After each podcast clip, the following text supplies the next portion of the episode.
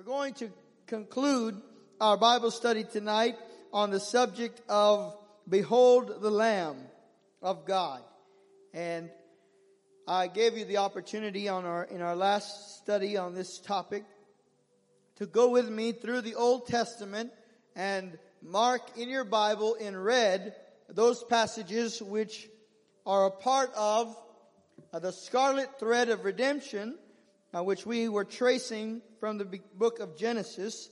And so tonight, if you would like to do that, we have some red pens available. If you didn't get one or didn't, bring yours, uh, go ahead and just raise your hand and we'll uh, bring you one because we're going to continue uh, where we left off. And it's a good thing uh, to study the Word of God in a way that is comprehensive, to be able to understand the totality of it.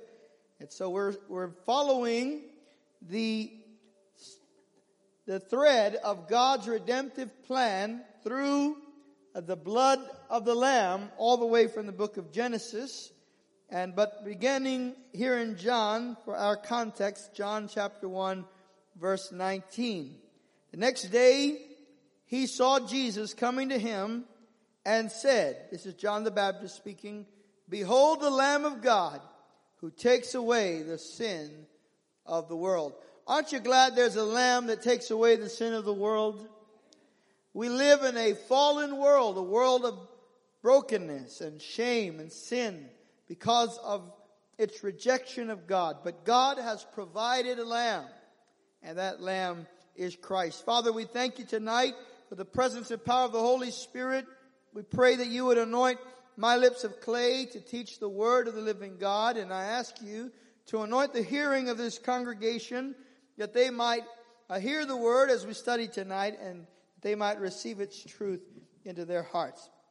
We ask this in Jesus' name, and everyone said, Amen.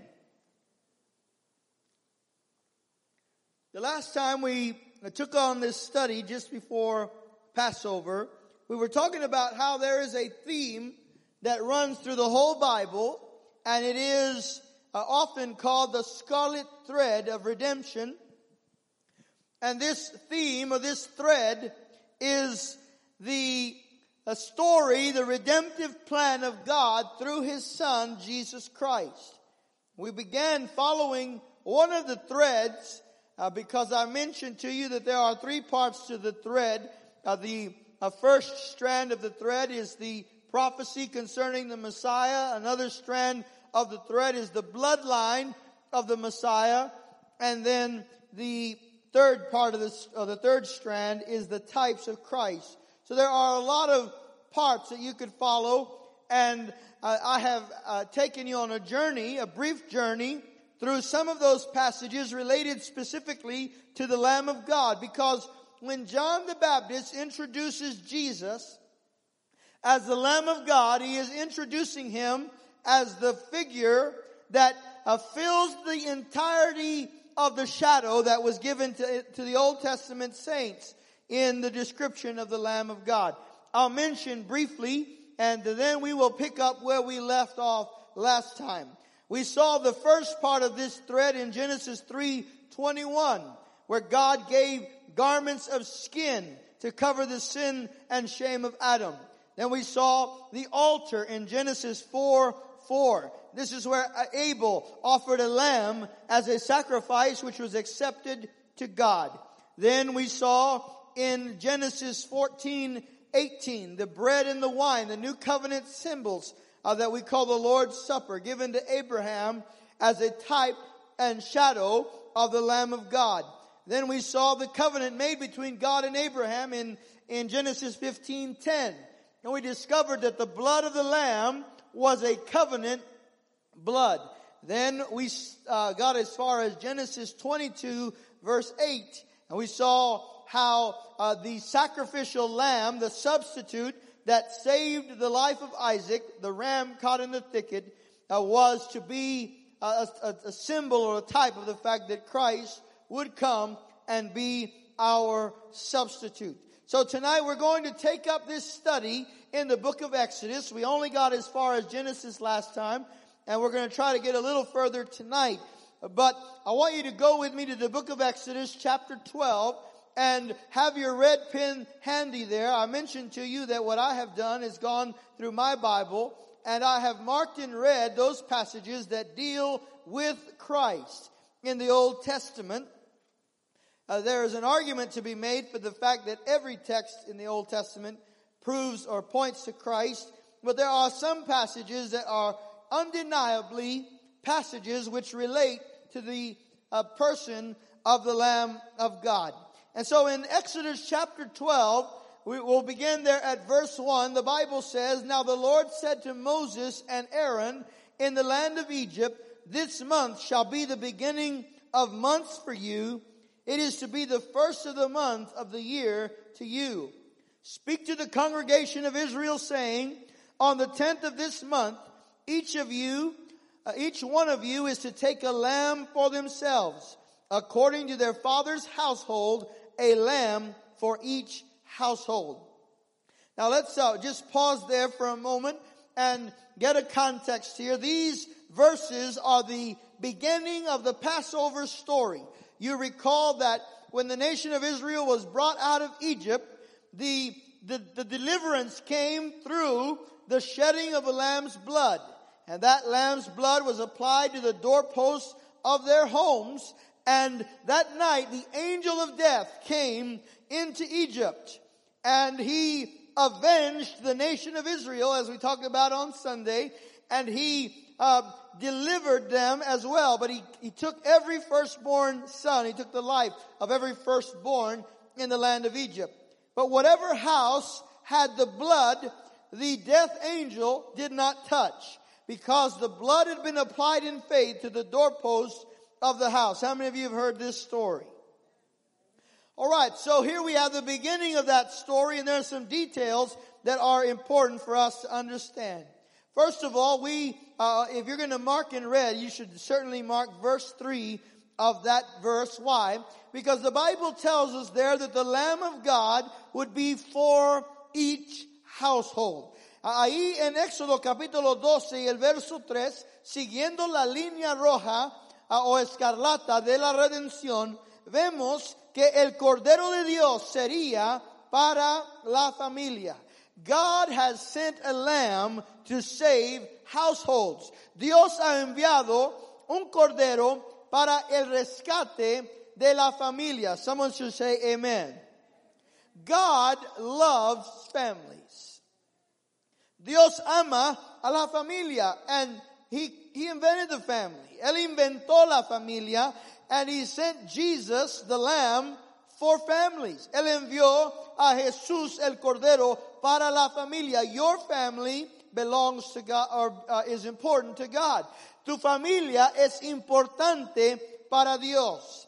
I don't care what kind of family you have. I don't care what kind of stuff your family is going through. I don't care what kind of situation you might have encountered. Your family is important to God. Everyone say amen. And everyone in your family is important to God. Say amen again. He said, no, I don't know about cousin Pepe. He may not be that important. Well, he may not be that important to you, but he's important to God. Say amen somebody. Isn't that good news? The Lamb of God is for the family. And if you read the book of Acts, the Bible says that Paul uh, said to a man, he said, if you believe, you and your house will be saved. And that is a promise from God that when the, when a person receives the Lamb of God into their heart, that it will have a household impact. Now maybe you're the only person in your household right now that knows Jesus. Maybe you're the first generation of families in your family tree that know Jesus.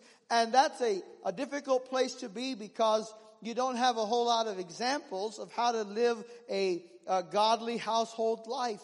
But guess what? You are, you are becoming a branch on the family tree that will never be broken.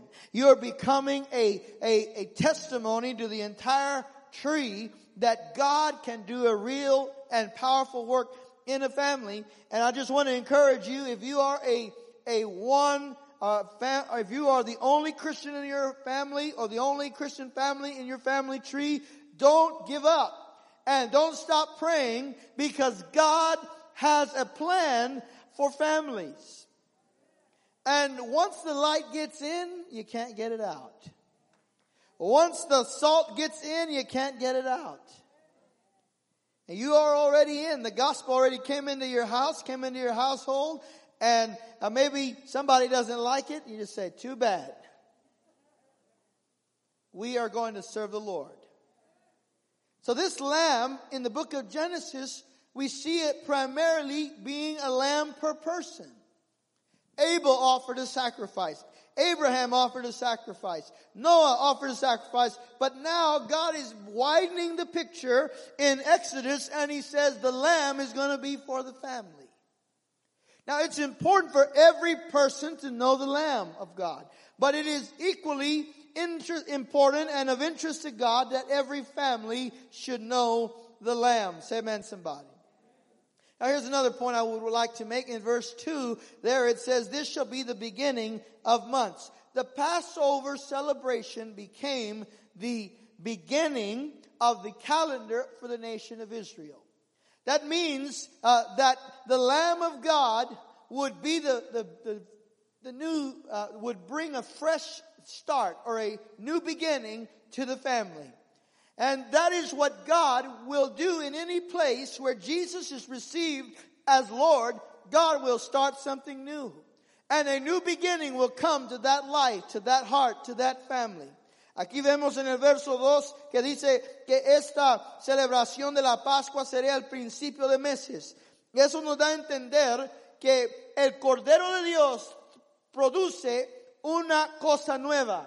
When the Lamb of God is introduced, new things happen. Let me ask you this. Did things change, did things change when Jesus came into your heart? Did you, did you receive new life when Jesus came into your heart? You were born again to a new life, to a new style of life. Why? Because the, Jesus is the beginning of good things in your life and for your family. Now what kind of lamb was this to be? Well, let's observe here that uh, in verse 5 it says, Your lamb shall be an unblemished male of a year old. I want, I want you to just notice that. He says, Your lamb. Everyone say, My lamb. Is Jesus your lamb? Have you made Jesus your personal Savior? Dice ahí el verso 5, tu cordero, eso es personal. y usted debe decir mi cordero. He's my lamb. Say it again, my lamb. Doesn't that feel good? You have a lamb that takes away sin. And he's yours. What kind of lamb shall it be? Unblemished, a male of a year old. This lamb has to be perfect. And he has to be innocent. That's what male of a year old refers to. Este cordero debe ser perfecto e inocente, de acuerdo al verso 5. We're starting to see the Bible unfold little by little. We've gone through Genesis, now we're in Exodus, and we see how the Lamb of God idea becomes uh, wider, and we start to see that God has set some standards for the Lamb. This cannot be a, a lamb that's, you know, 12 years old and has lived its, uh, lived out its life and has no more useful purpose and now you're going to sacrifice it. No, this lamb must be perfect and innocent. Why? Because Jesus Christ would be the perfect and innocent son of God. This lamb has to represent Jesus and so he has to be perfect. You and I have a perfect savior. Este cordero tiene que ser perfecto. ¿Por qué? Porque usted y yo tenemos un Salvador perfecto.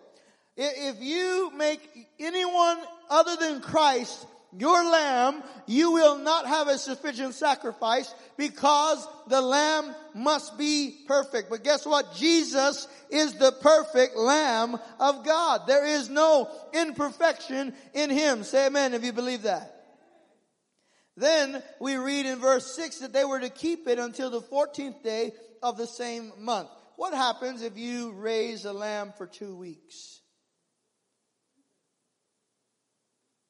What happens when you bring a pet home and he hangs out with your family? Becomes part of the family.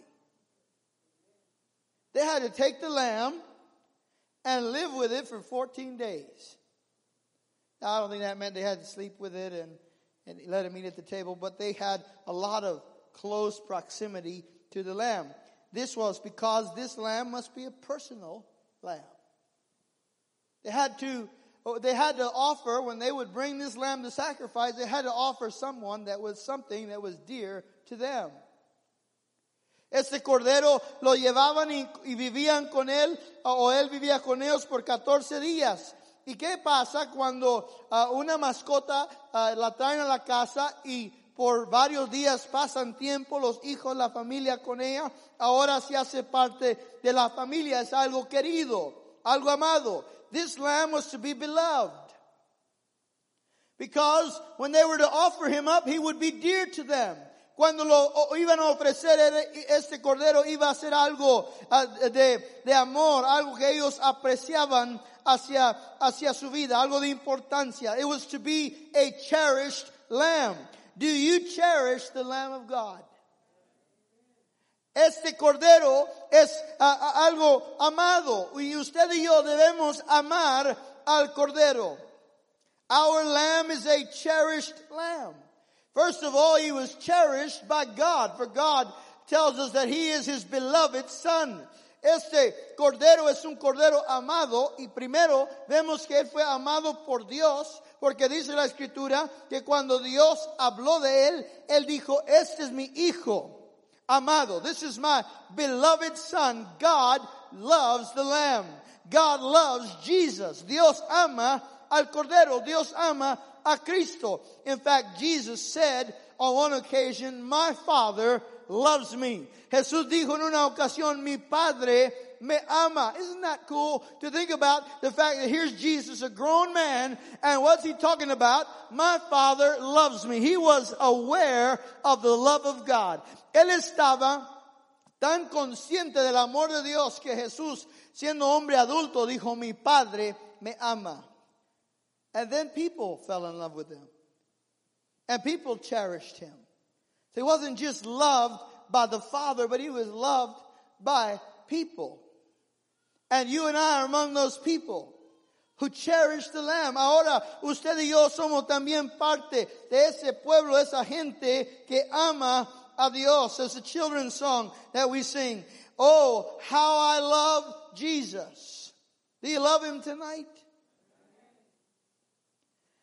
The, the Lamb of God is not some distant and an unrelatable object. He is a cherished part of every believer's life.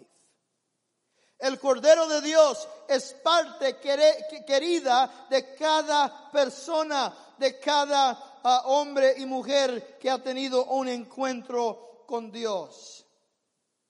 And I don't know what my life, I would say this for myself, I don't know what my life would be like if I didn't know and love Jesus.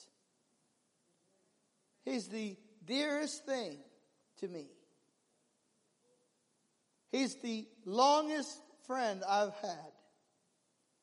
And to know that He loves me has been an anchor to my soul. And so if you don't know Jesus and you haven't you haven't really spent much time with him, I dare you to do it and you will fall in love with Jesus. Because he's impossible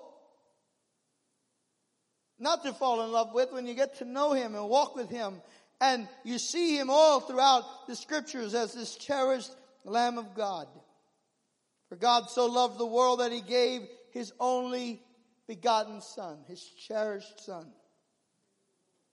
Now we read in verse 7, Moreover, they shall take some of the blood and put it on the two doorposts of the lintel of the house in which they shall eat.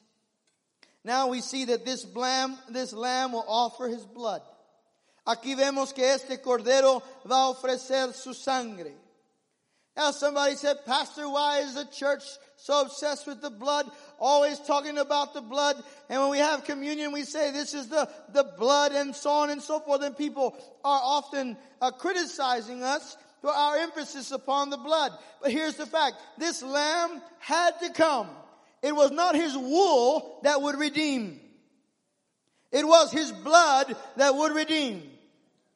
Jesus did not come just to get to be known and loved by man. He came to offer himself as a sacrifice for many and to give him his blood for our redemption. Jesús no vino simplemente para ser amado, vino a dar su sangre. La, este cordero tiene que derramar su sangre. No, no es suficiente la lana del cordero. Es necesario de ser cubiertos en su sangre. Why? The Bible says that the life of man, or the, the soul of man is in the blood. Dice la escritura que la vida del hombre está en su sangre. The moment your blood stops pumping through your heart, the moment your blood stops flowing through your body, you are not going to be alive any longer. El momento que su sangre ya no fluye por su cuerpo, ha llegado la muerte. Why? Because the life of man is in the blood. La vida del hombre está en la sangre. Furthermore, the Bible says that without the shedding of blood, there is no remission for sins. Así, también dice la escritura que sin el derramamiento de sangre no hay remisión de pecados. There is nothing that can erase sin but the blood of Jesus. No hay nada que puede desborrar el pecado sino la sangre de Cristo. Listen, you can cover sin, but only the blood of Jesus can erase sin. Solo la sangre de Cristo puede quitar, borrar el pecado. That's why John says he takes away the sin of the world. How does he take it away?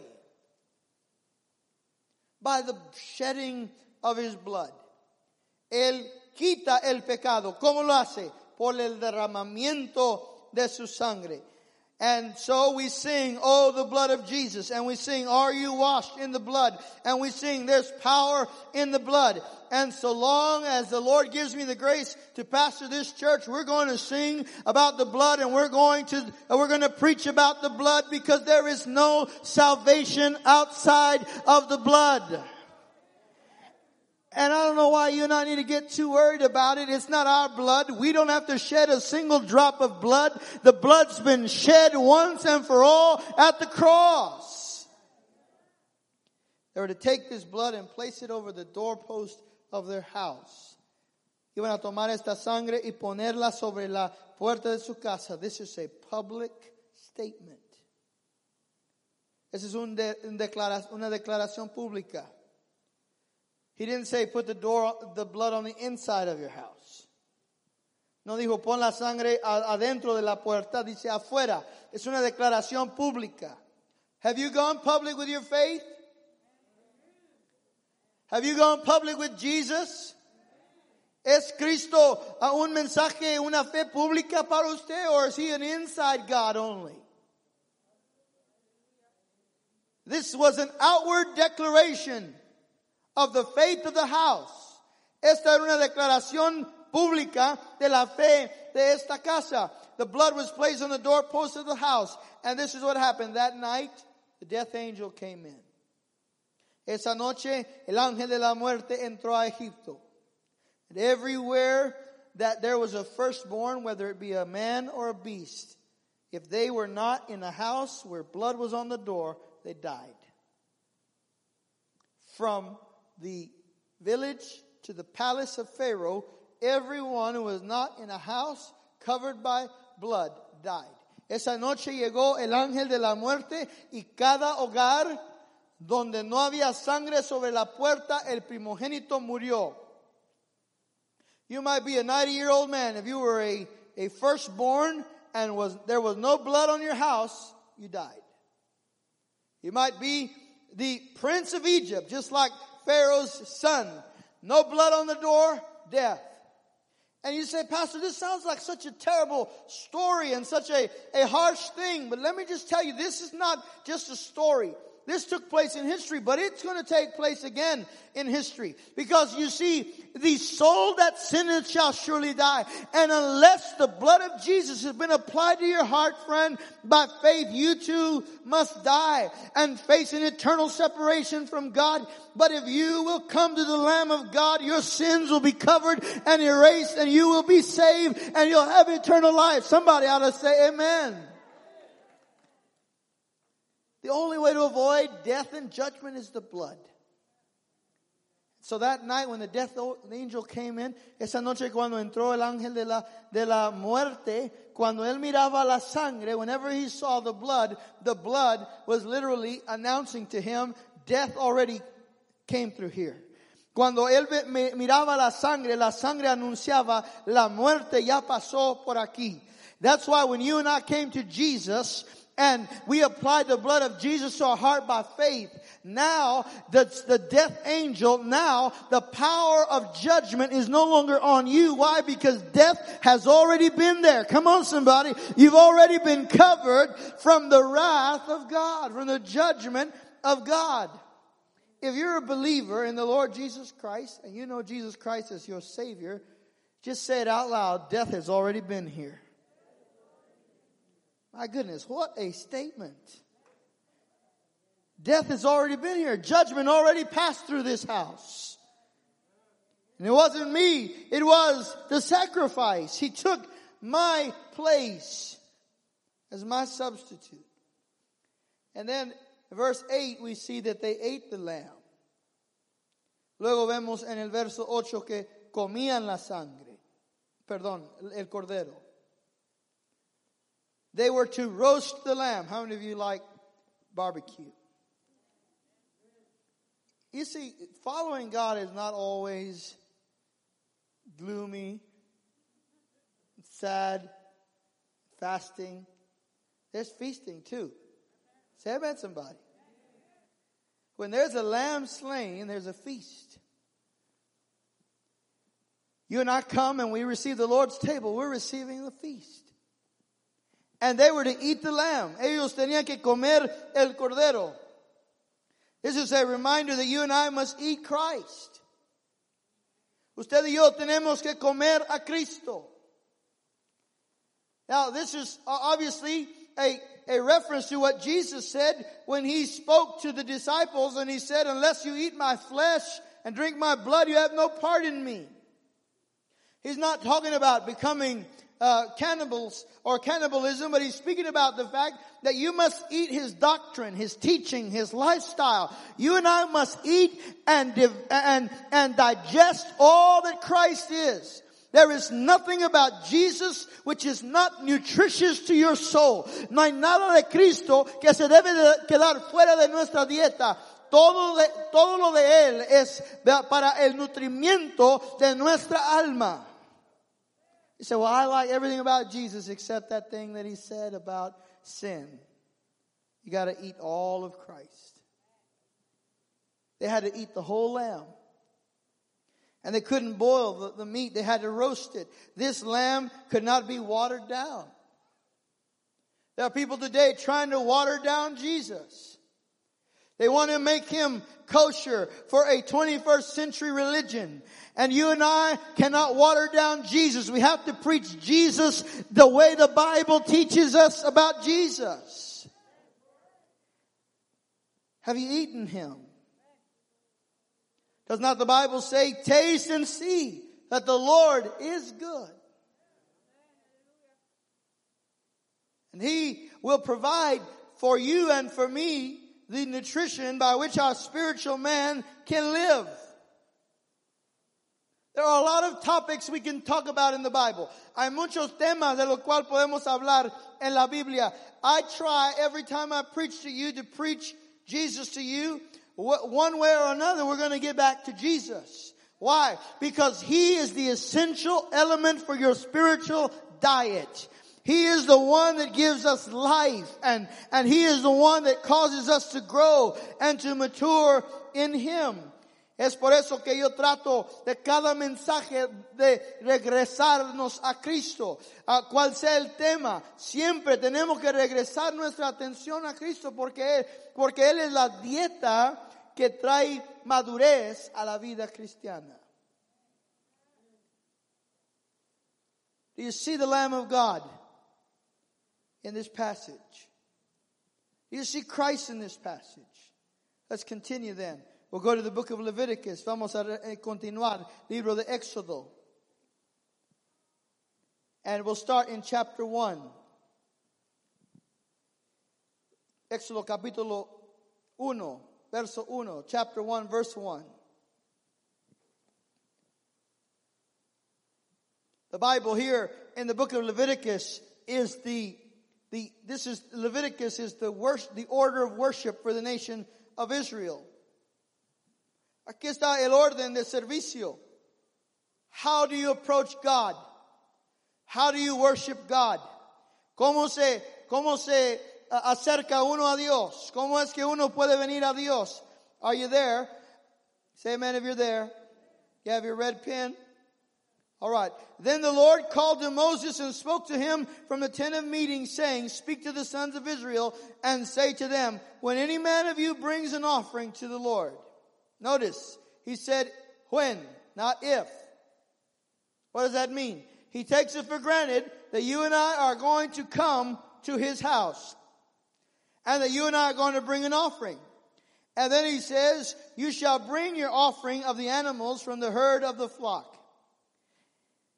If his, if his offering is a burnt offering from the herd, he shall offer it a male without defect. He shall do- offer it at the doorway of the tent of meeting and that he may be acceptable before the Lord. And he shall lay his hands on the head of the burnt offering that it may be accepted for him to make atonement on his behalf. He shall slay the young bull before the Lord, and Aaron's sons and priests shall offer up the blood and sprinkle the blood around the altar that is on the doorway of the tent of meeting. And he shall then skin the burnt offering and cut it into pieces. And the sons of Aaron and the priests shall put fire on the altar and arrange the wood on the fire. Then Aaron's sons and pre- the priests shall arrange the pieces, the head, and o- over the wood which is in the fire that is on the altar. Its entrails, however, and its legs shall be washed with water, and the priest shall offer up uh, in smoke all that is on the altar for burnt offering, an offering by fire of a smooth aroma to the Lord. Now, I don't have all the time that it takes tonight, but there are five offerings talked about here right in the beginning of the book of Leviticus. This first one, I'll just give you a little head, a little uh, appetizer here as to what these offerings are about.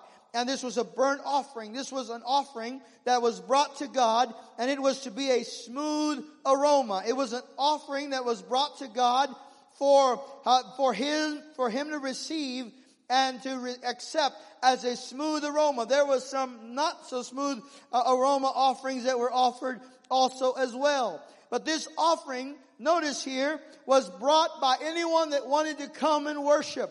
Esta era la, la ofrenda que se traía por aquel que quería venir a adorar. Now what I want you to notice here is who's doing all the work. ¿Quién es el que hace la, el trabajo? Three verses in, in, in sequence, verse 4, 5, and 6. He shall lay his hand on the head of the burnt offering. This is the job of the offerer. Ese es el trabajo del ofrecedor. When you bring an offering, you're the offerer. I know that's an awkward word. We don't use that very much, but you are the offerer. The first thing the offerer had to do was lay his hands on the head of the sacrifice. And he was to do what? That he may be accepted for him to make atonement on his behalf. When you would bring a sacrifice to the Lord, you would lay your hands on it. And uh, depending on the type of offering that you were bringing, if it was an offering for sin, you would confess your sin over that. Or if it was an offering of worship, you would declare, this offering is gonna take my place before the Lord. You and I must lay our hands on Christ. You and I must take hold of Christ. You and I must confess our sin to Christ. Amen somebody. And then in verse 4, we see that he shall lay his hand on the head, verse 5 I should say, and he shall slay the young bull. Now he's going to slay the offering. Who was it that did the slaying? The offerer, not the priest, but the offerer. And he shall then uh, slay the young bull before the Lord and the, and Aaron's sons, the priest shall offer up the blood and sprinkle the blood around on the altar. So you would slay the animal and the priest would capture that animal's blood and offer it at the altar before the Lord. And then in verse 6, and he shall then skin the burnt offering and cut it into pieces. So you see the, the tremendous work that it was to bring an offering before the Lord. And then Aaron and his sons will put that uh, altar on the, uh, pardon, put that offering on the altar and arrange it on the altar before the Lord. Only the priest could go in to the altar, so you could only come so far. But what I want you to see here is that this was something very personal. You laid your hands upon it. You slayed the offer, the offering, and you skinned it and prepared it for the altar. Can you see now that the, the, the, the that worship for God uh, church is not something that can be done by delegating it to somebody else. If you're going to come to God, you must come through the Lamb. True worship always comes through the Lamb. La adoración genuina siempre viene a través del Cordero. And that is uh, such an important responsibility that every believer holds. Esa es la responsabilidad de cada creyente. You can't send someone to do your worship for you. You have to do this for yourself. It's a personal matter. Esa es una, una cosa personal, la adoración a Dios. Now let's go in Leviticus chapter 16 and verse 16. Vamos a ir ahora a Levíticos capítulo 16 y el verso 16. Now we see that uh, an offering is brought before the Lord. And it says, He shall make atonement for the holy place because of the impurities of the sons of Israel and because of their transgression in regard to all their sins. And thus he shall do for the tent of meeting which abides with them in the midst of their impurities. Everyone say atonement. The final feast of the nation of Israel every year was the Feast of Atonement. And this feast was an offering for the nation. Ahora vemos en Levítico 16, 16 la ofrenda que se daba por la expiación. La última fiesta de la nación de Israel cada año era la fiesta de expiación. Y esta fiesta es para la nación. So I want you to notice now, in Genesis, we saw the lamb per man. In Exodus, we saw the lamb per family. But now, in, in uh, Leviticus 16, 16, we see the lamb for the nation. En Génesis vimos el cordero para la persona, para el hombre. En, en Éxodo, el cordero para la familia. Pero aquí vemos el cordero para la nación. God is interested in the nation. A Dios le interesa la nación.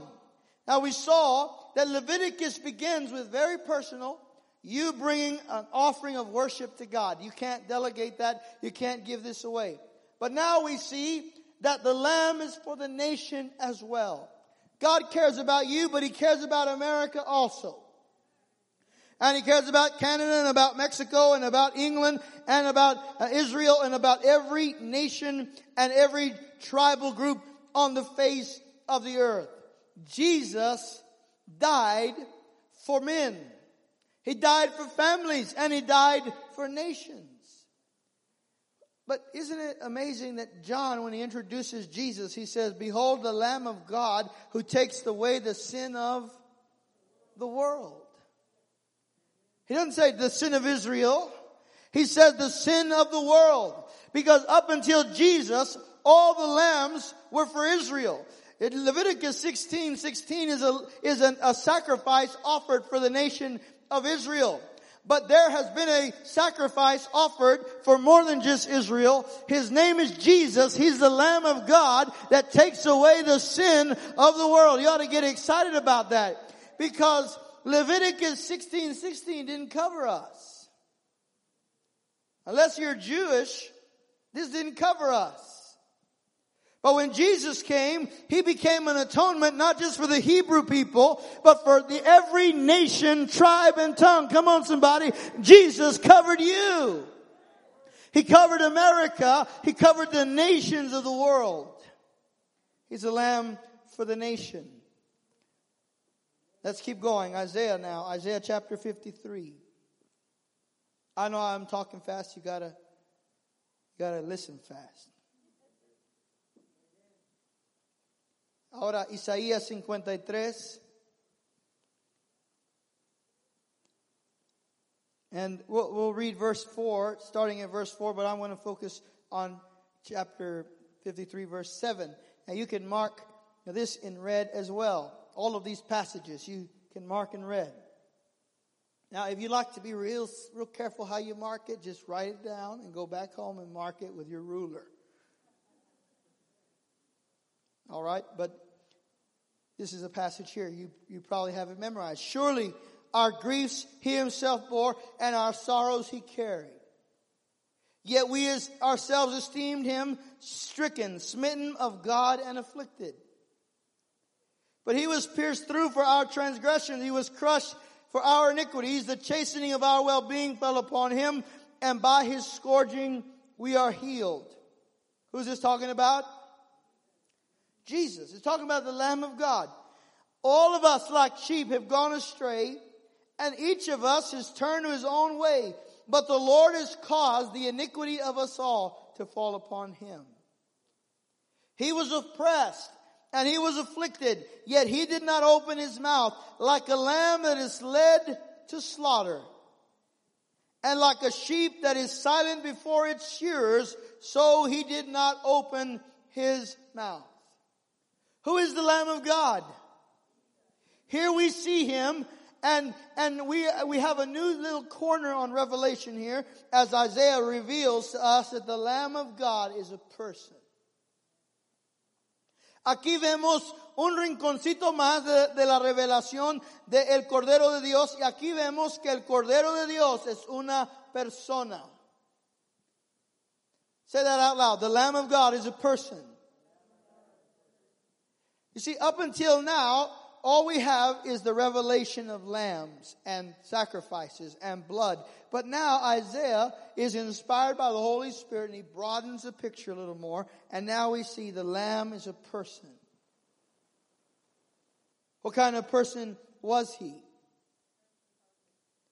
That's good. That's true. Look at verse 2. He grew up before them like a tender shoot and like a root out of parched ground. He had no stately form or majesty that we should look upon him, nor appearance that we should be attracted to him. He was despised and forsaken of men, of man of sorrows, and acquainted with grief, and like one from whom men hide their face, he was despised, and we did not esteem him. What kind of person was he? He was a man of sorrows, and acquainted with grief. And what does this person do? He bore our griefs. He carried our sorrows. He was pierced for our transgressions and he was chastened for our well-being. And what does it say here? By his scourging, by the shedding of his blood, we are healed. Do you need healing tonight? Lay claim to the healing of the blood shed by the Lamb of God. He was oppressed and he was afflicted, yet he did not open his mouth. Notice when Jesus was crucified, he was put through extraordinary torture. 40, uh, uh, the, the tradition was to, was to whip someone with a, what was called a cat of nine tails. It was a whip that had nine pieces of iron attached to the end of it. Its purpose was to, uh, to just about execute a person and, and the excruciating pain that was, that was uh, often resulted in death resulted in them giving you just 39 of the 40. That last one was a mercy. And so you can imagine the, the raging anger of a suffering man. We see it when you read the Gospels. The men who were crucified beside Jesus, they're blaspheming God and everybody else. What is our Lamb doing? He's silent. He's quiet before his, before his persecutors. Why? Because he was the sinless Lamb of God. It says, by oppression and judgment he was taken away, and as for his generation who considered that he was cut off out of the land of the living for the transgression of my people to whom the stroke was due. Jesus is the person Isaiah is talking about. Now this is so important because the Bible here is letting us know that we're not going to be redeemed by a, by an animal. Now, you know why we can't be redeemed by an animal. I've taught you this already. Why can't we be redeemed by an animal? You can only be redeemed by something you are related to. So the lambs of the Old Testament were not related to man. They could only cover sin. And as was the case of the Feast of Atonement, that we read about in Leviticus 16, that covered sin for a year. And so it's not enough for a, sacrifice of an animal to come. There has to be a man because we are men. We're human beings. The only one that can redeem us has to be like us. La redención tiene que venir por un hombre. ¿Por qué? Porque somos hombre. En, eh, somos humanos. Entonces los corderos son solamente una, un símbolo del que vendrá. Pero viene un hombre. A man is coming. A person is coming. And he will be the ultimate sacrifice for sin. Now, John tells us in John 1 29 who that person was. Jesus is coming down the riverbanks, and John sees him and points to Jesus. And he says, Behold the Lamb of God that's the person that taketh away the sin of the world. This is so significant. We take it for granted because we're Christians, we follow Jesus, Jesus is a household word, and, and it, it is important for us to not just gloss over or wash over this fact. Jesus is the Lamb of God. Jesús es el Cordero de Dios. I can't emphasize it enough. Jesus is not a Lamb of God. Jesús no es un Cordero de Dios. He's not one of the sacrifices for sin. He is the one and only exclusive Lamb of God. Jesús es el Cordero de Dios. Say it out loud. Jesus is the Lamb of God. You don't have to look any further than Christ. He's the person. All right, let's fast forward now. Go to Revelation chapter 5. Ahora vamos a Apocalipsis capítulo 5. John introduces the Lamb of God on earth in, in John 1.29, but here we have him introduced in heaven.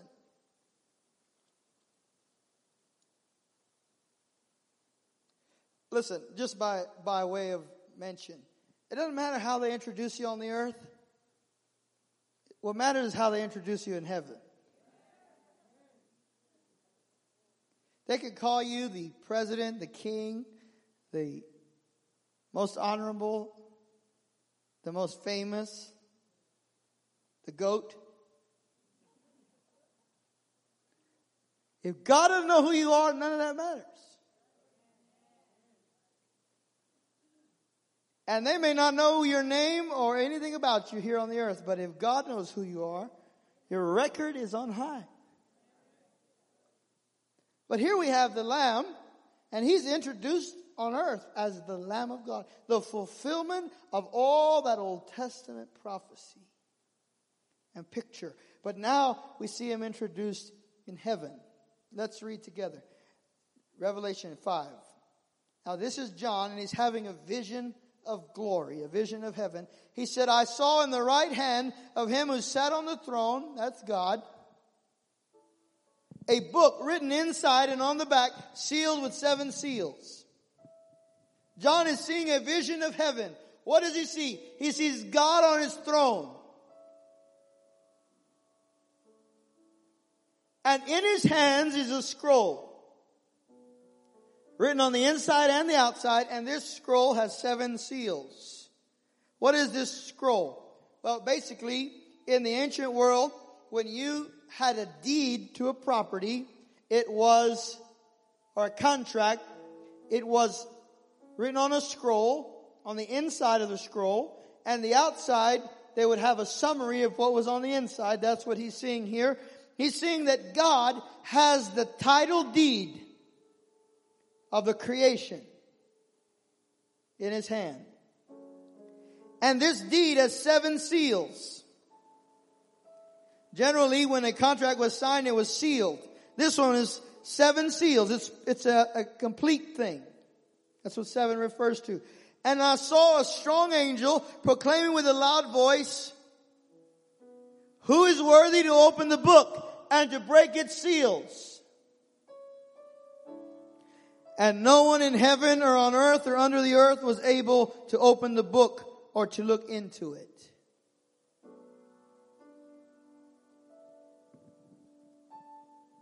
Can you imagine complete silence? Just pause for a second. That beautiful piano music gone.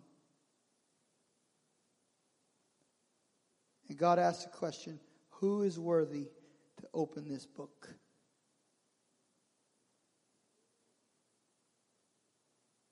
Not a sound. Not a preacher, not an angel, not a demon, not an archangel not a saint, not a sound.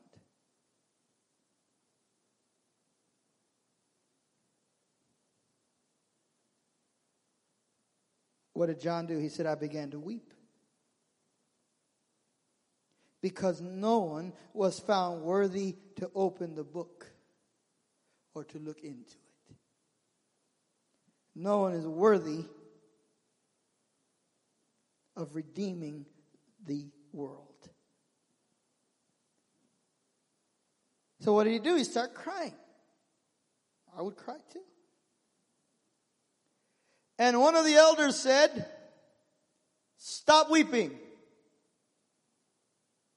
All right, we'll have some more of that beautiful music now. Tell your neighbor, stop weeping.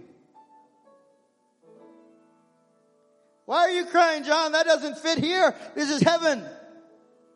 Stop weeping. Behold, the lion that is from the tribe of Judah. The root of David has overcome so as to open the book and its seven seals. Wait a minute, I thought we were talking about a lamb. Yes, but John saw a lion. He saw the, he saw the Lord Jesus Christ, that triumphant lion of the tribe of Judah. In Genesis, he was a lamb. In Exodus, he was a lamb. In Leviticus, he was a lamb. Isaiah, he's a lamb. But now John sees him in glory as the lion, the powerful root of David. What has he done? He has overcome. Shout, he has overcome. Shout it again. He has overcome. Look, I don't know what your challenges are today. I have good news for you. Christ has overcome.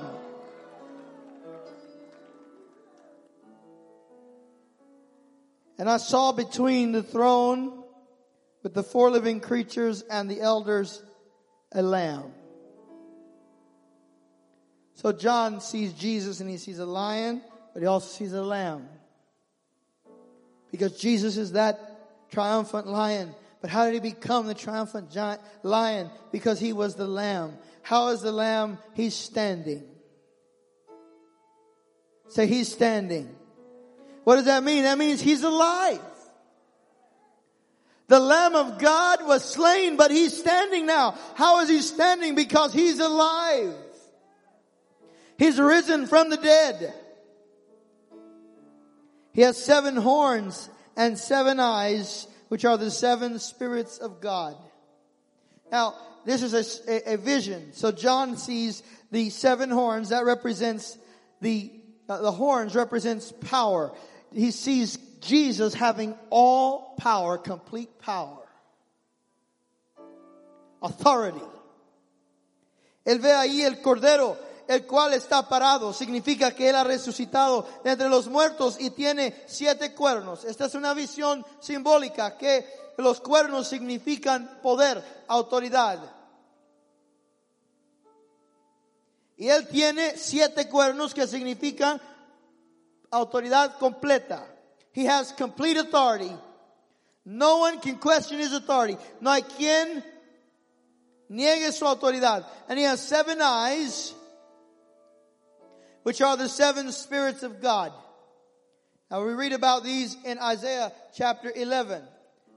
Vemos estos siete ojos que son los siete espíritus de Dios in Isaías 7. These are the seven characteristics of the Spirit of God. He's the Spirit of the Lord, the Spirit of wisdom, the Spirit of understanding, the Spirit of counsel, the Spirit of strength, and the Spirit of knowledge, and the Spirit of the fear of the Lord.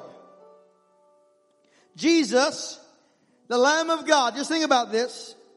He's standing, resurrected. He has authority and power, unquestioned, absolute. And he is, he is empowered by the perfect Spirit of God.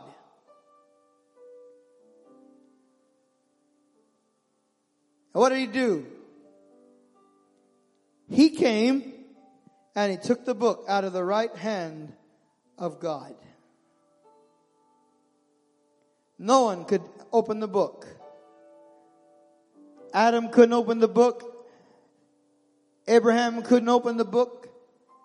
Moses couldn't open the book. Isaiah couldn't open the book. Peter couldn't open the book. Paul couldn't open the book. John couldn't open the book.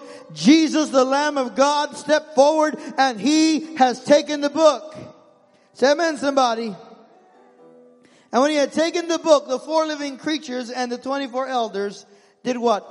Fell on their, fell down before the Lord, before the Lamb, each one holding a harp and a golden bowl full of incense, which are the prayers of the saints. And they sang a new song, saying, worthy are you to take the book and to break its seals, for you were slain and purchased for God with your blood men from every tribe and tongue and people and nation, and you have made them to be a king and a priest to our God, and they will reign upon the earth. And then in verse 12 we have another song. This is the song of the angels. Worthy is the lamb that was slain to receive power and riches and wisdom and might and honor and glory and blessing and every created thing which is in heaven and on earth and under the earth and on the sea and all things in them. I heard them saying, now the creation joins in and begins to sing to him who sits on the throne and to the lamb be blessing and honor and glory and dominion forever and forever. Behold the Lamb of God we see the elders worship Him. We see the angels worship Him. But then the creation worships Him and declares His worth, His dominion for how long? For four year term? For how long? For a lifetime? For how long? For 70, 80 years? How long? Forever and ever. Come on, give the Lamb of God praise and glory this evening.